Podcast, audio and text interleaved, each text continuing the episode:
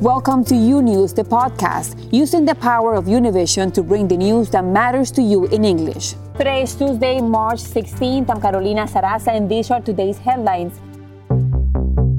President Joe Biden and top officials kicking off a week long effort to sell the benefits of his American Rescue Plan, pledging a shot in every arm and a check in every pocket. Along the border, the situation growing worse, Republicans criticizing White House efforts to stem the tide of migrants trying to cross into the U.S. And as the pace of vaccinations picks up across the country, concerns in Europe over the AstraZeneca vaccine. This and much more today on U News, transmitting live from our newsroom in Miami. We begin with President Biden, Vice President Kamala Harris, and their spouses launching an ambitious tour this week to promote the $1.9 trillion American Rescue Plan as a way to battle the pandemic and boost the economy. The Help is Here tour by White House began with Harris visiting a COVID 19 vaccination site and a culinary academy in Las Vegas. Now, First Lady Joe Biden touring a New Jersey elementary school after beginning the sales campaign with high profile speeches, Biden would head to Pennsylvania today and then join Harris in Georgia on Friday. Others on his team are visiting Nevada, Colorado, New Mexico, and New Hampshire. Meanwhile, the Biden administration is under increasing pressure to control the surge of unaccompanied minors and families arriving at the border. On Tuesday, Homeland Secretary Alejandro Mayorkas issued a statement defending a policy of allowing unaccompanied children crossing the border to remain in the U.S. while quickly expelling most single adults. Edwin Pitti has the latest from Washington, D.C. Edwin. That's right, Carolina. The focus continues to be on the southern border with a surge of migrants trying to enter the U.S., especially unaccompanied minors, making it a crisis that is drawing criticism across both political spectrum. DHS Secretary Alejandro Mayorkas insisted Tuesday that the situation at the border is under control as he defended a policy of allowing children crossing by themselves to remain in the country. Secretary Mayorkas conceded that a surge in the number of children, mostly from Central America, is a challenge for the Border Patrol, but he rejected a Trump era policy of sending them immediately back to Mexico or other countries. Take a listen. We did not expel them as the Trump administration did. We took in those children and placed them in the care and custody of Health and Human Services until we can put them in the custody of a parent or legal guardian or close relative here in the United States. Secretary Mayorkas said the United States is encountering more individuals on the border than it has in the past 20 years, but stressed that there have been previous surges, including in 2014 and 2019, and added that the situation has been building since April 2020 before Biden's arrival. The Department of Homeland Security is taking steps to deal with the situation. According to a DHS memo, a Dallas Convention Center will now be used to hold more than 2,000 migrant teenagers. They're calling the facility a decompression center, and it would house boys between ages 15 and 17 to relieve the overcrowding. Roberta Jacobson, the White House coordinator for the southern border, said the Biden administration is also making efforts to address root causes for the migration. This is what she had to say. We've been talking with the Mexican, the Guatemalan, the Honduran, the Salvadoran governments since the day we came to office, uh, working with them to make sure that we are speeding humanitarian aid, which is increasing, that's quick dispersing, to make sure that we are working with them to slow down the flow, especially during a period of COVID. Mayorkas also saying that the current administration has no illusion about how hard it is and that it will take time, but they will get it done. Reporting live in Washington, D.C., Carolina, back to you. Thank you for the live report, Edwin Pitti. This week, the House is set to vote on two bills that would help millions of immigrants become citizens. But criticism of the president's handling of the migrant surge is complicating the bill's prospects in Congress. We're joined by Erika Andiola. She's the Chief Advocacy Officer at the pro immigrant group Raices. Thank you for your time. Thank you for having me. Erika, the House is voting on two bills that would provide a pathway to citizenship for, for Dreamers, TPS holders, and farm workers. Do you really think this has a chance at passing?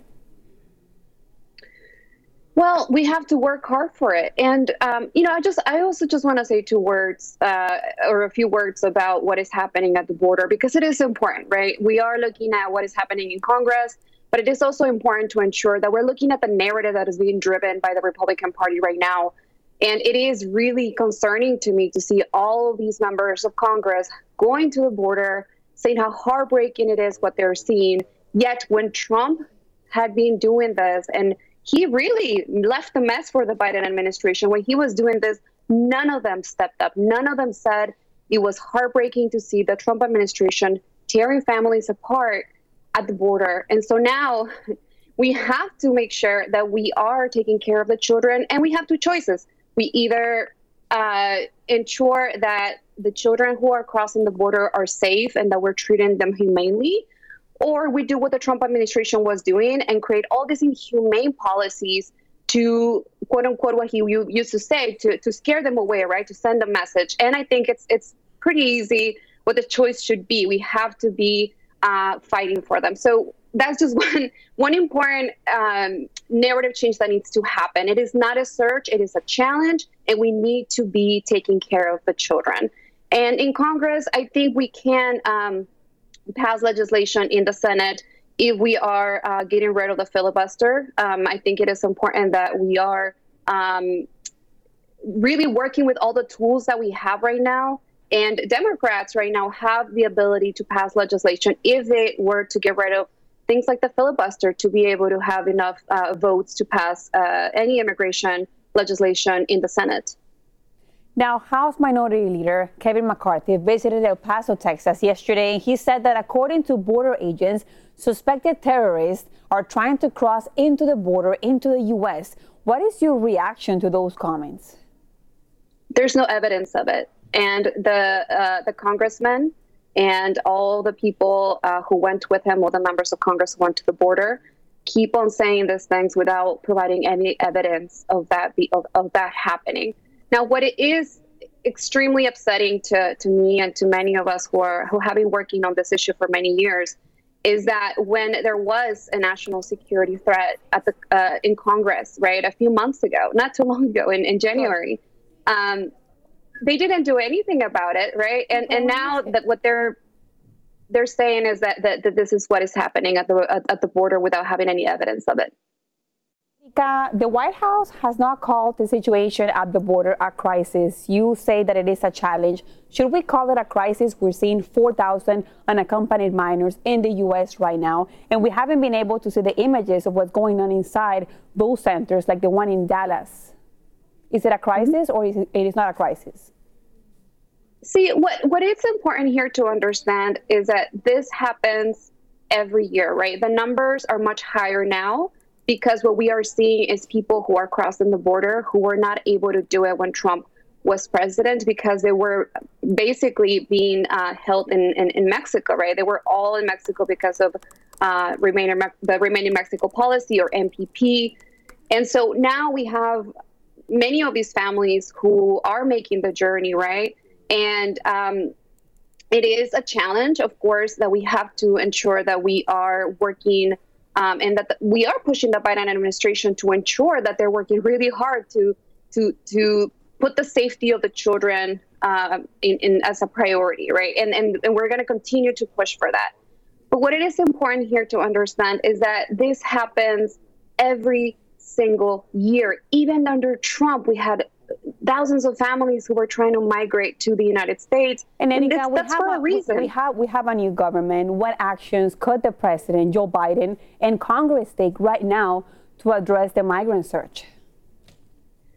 There has to be a short term and a long term solution, right? The short term solution, we have to ensure that we are working really hard to, uh, again, to prioritize the safety and the well being of the kids who are seeking asylum in the United States, right? And we'll, you know, as Raices, we do have attorneys who work inside of some of these shelters, and we are ensuring that uh, we are keeping an eye on on uh, what they're doing, right? Well, thank you, Erika Andiola of the immigrant advocacy group Raices for talking to us today. And back in Washington, the Senate voted Monday to confirm Deb Haaland as the President Joe Biden's Department of the Interior Secretary. The vote was 51 to 40. Most Republicans voted against her after several called her views on public land use and fossil fuels extreme. Haaland will make history when she's sworn in as the first Native American cabinet secretary. Her job will be to oversee natural resources, public lands, and Indian affairs, and be part of President Biden's plan to tackle climate 40. change. And Senate Majority Leader Chuck Schumer is keeping the pressure on the president to forgive $50,000 in federal student loan debt per student. He said Monday the Justice Department is conducting a legal review on whether the president has the authority to issue blanket forgiveness of student debt. But Biden has repeatedly resisted calls from Schumer and other Democrats to wipe away that much debt from borrowers. He made it very clear during a media town hall in February he does not support the idea. Biden has expressed support for canceling $10,000 per student, except for those who attended Ivy League schools. And now to the latest on the Capitol riots. Federal authorities making progress in their investigations into the Capitol assault. So far, more than 300 people have been charged in connection to the riot. And this Monday, two more people got arrested. Prosecutors charging two men with assault for allegedly spraying a chemical at a Capitol police officer. His name was Brian Sicknick, who later died. Andrea Linares has more details.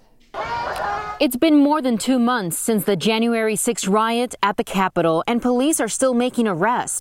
Federal prosecutors arresting 32 year old Julian Khater of Pennsylvania and 39 year old George Tanios of West Virginia. Authorities say the two men are charged with assaulting Capitol Police Officer Brian Sicknick. They're each facing nine counts for what investigators say happened that day, several of them relating to violence and assaulting officers. It's clear that it took a long time for law enforcement to get to this point. According to a criminal complaint, the men were, quote, working together to assault law enforcement officers with an unknown chemical substance by spraying officers directly in the face and eyes. One of those three officers was Sicknick. Police say he went back to a command center and collapsed. He died the next day. Investigators didn't say in the complaint whether the exposure to the spray directly caused Sicknick's death. They are keenly focused on trying to find the right evidence to fully understand how he lost his life. What was that you know, singular moment? I, we may not get to that. If they can't, prosecutors can still count on witness testimony. You are also going to have two officers who are going to say, I was sprayed in the face with a chemical substance. Pictures of both Khater and Tanios had been on FBI flyers for weeks. Court papers say a tipster helped identify them, saying the two grew up together in New Jersey, and that's how authorities located them. Khater's attorney said he plans to plead not guilty. Meanwhile, according to court records, prosecutors are trying to keep George Tanios in jail pending his trial, saying he could be a flight risk and a danger to the community. In Miami, Florida, Andrea Linares, UNews. Thank you, Andrea, for that report. And we continue with more. Meanwhile, in New York, pressure continues to grow on Governor Andrew Cuomo to resign. Senator Kirsten Gillibrand renewing her calls for Cuomo to quit. She cites multiple credible accusations as one of her reasons, also mentioning the governor has become a distraction. Gillibrand says Cuomo should step aside effective immediately and allow the Attorney General's investigation to take its course. At the same time, 50% of registered voters in New York say they do not think embattled Governor Andrew Cuomo should resign. The governor has been getting a lot of pressure to step aside after being accused of sexual harassment by former employees. In a poll released Monday by Siena College, 57% of people said they were happy with the way the governor has handled the allegations, while 32% say they were not. 34% said they would vote for him as he runs again in 2022, while 52% say they will prefer someone else.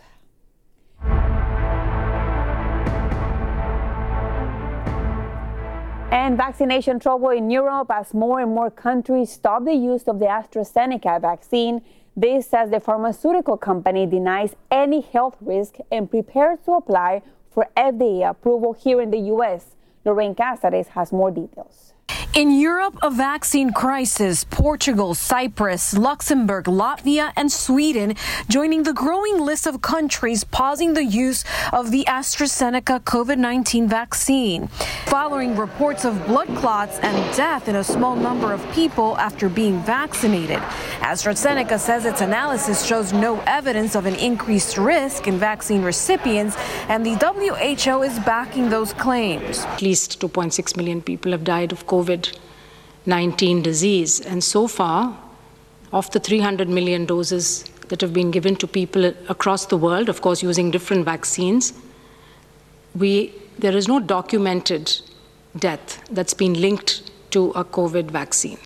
Meanwhile, here in the U.S., health officials reminding residents that the AstraZeneca vaccine is not among those approved by the FDA yet, and that Pfizer, Moderna, and Johnson & Johnson have proven to be safe. If you go into a place and you have a certain vaccine available to you, take that vaccine rather than waiting for another vaccine because all three of them are highly efficacious.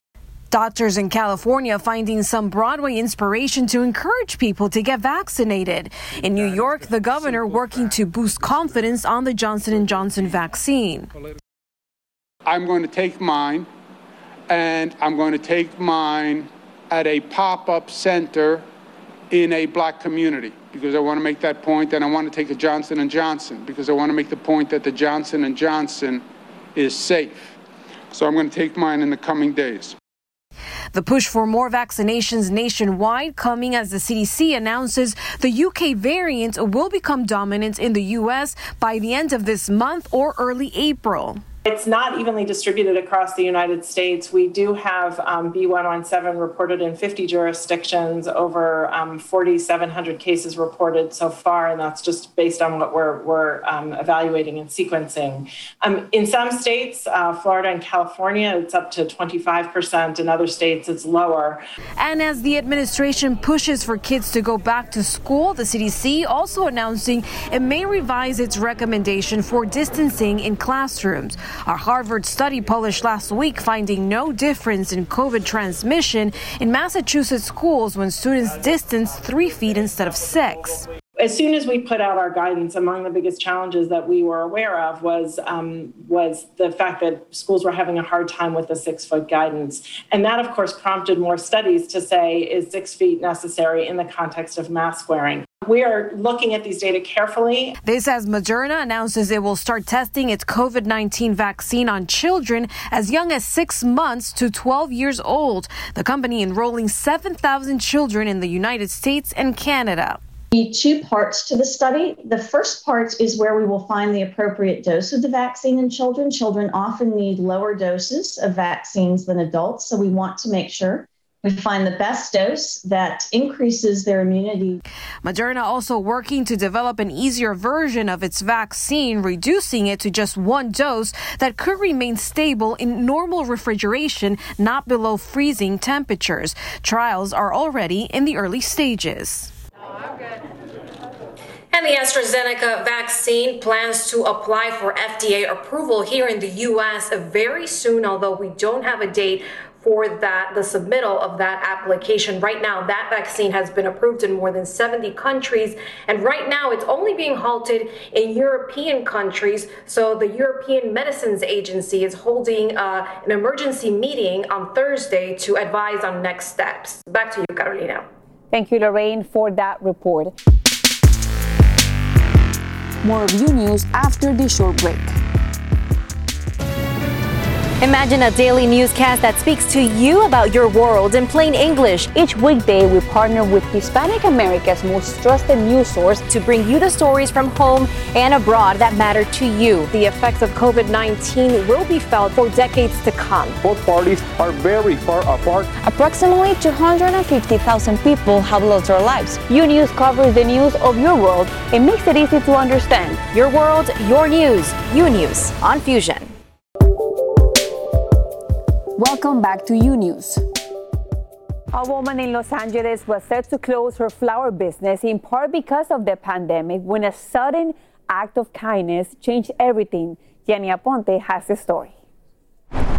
At 78 years old, he runs from one side to the other. El Tío, as he is known, doesn't get tired, and this has been his corner for 10 years at the Interstate 10 exit and Normandie in Los Angeles. His day starts at 5 in the morning at the market picking out the most tender and beautiful flowers, he says. And from here, I go to the sale. Until what time is the sale? Until 6:30. It's 12 hours of work from making the bouquets to selling them. Before El Tío used to cook for a living. Yo vendí uh, tamales, vendí elotes, vendí. I sold tamales, elotes, and other food, and finally the flowers.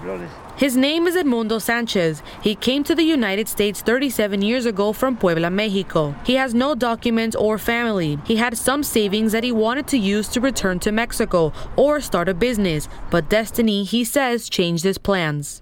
And Don Edmundo became a hero to someone else. In December, Bertha told us that because of the pandemic and a slump in sales, she was going to close her business. But two days later, everything changed. Y me dijo, no te preocupes, échale ganas y, y yo te voy a ayudar. He told me, Don't worry, I'm going to help you. And at first I didn't believe him, but then he came and lent me the money I needed. And for me, it was a miracle. Don Edmundo lent her all of his savings, the $4,000 that Bertha needed to keep her place open. Si yo estoy mirando un negocio que se puede hacer, I'm looking at a business that I can't do because I don't have the space. But if someone can do it, then they should do it. He's been like an angel to me. Sometimes the people you expect the least from are the ones who help you the most. Don Edmundo is in no hurry to get his money back. He doesn't expect a payment with interest. They didn't even sign a document. He says the pandemic taught him that some see a hopeless end while others see endless hope. Le doy muchas gracias a Dios. I thank God very much for putting El Tío in my path, and I hope God fills him with blessings. Reported by Socorro Cruz, this is Gianni Aponte for U News. Thanks for listening to U News, the podcast. Don't forget to follow U News on Instagram, Twitter, and Facebook. And if you haven't yet, go to Apple Podcasts and subscribe, rate, and review. And join us tomorrow for a new episode. Until then.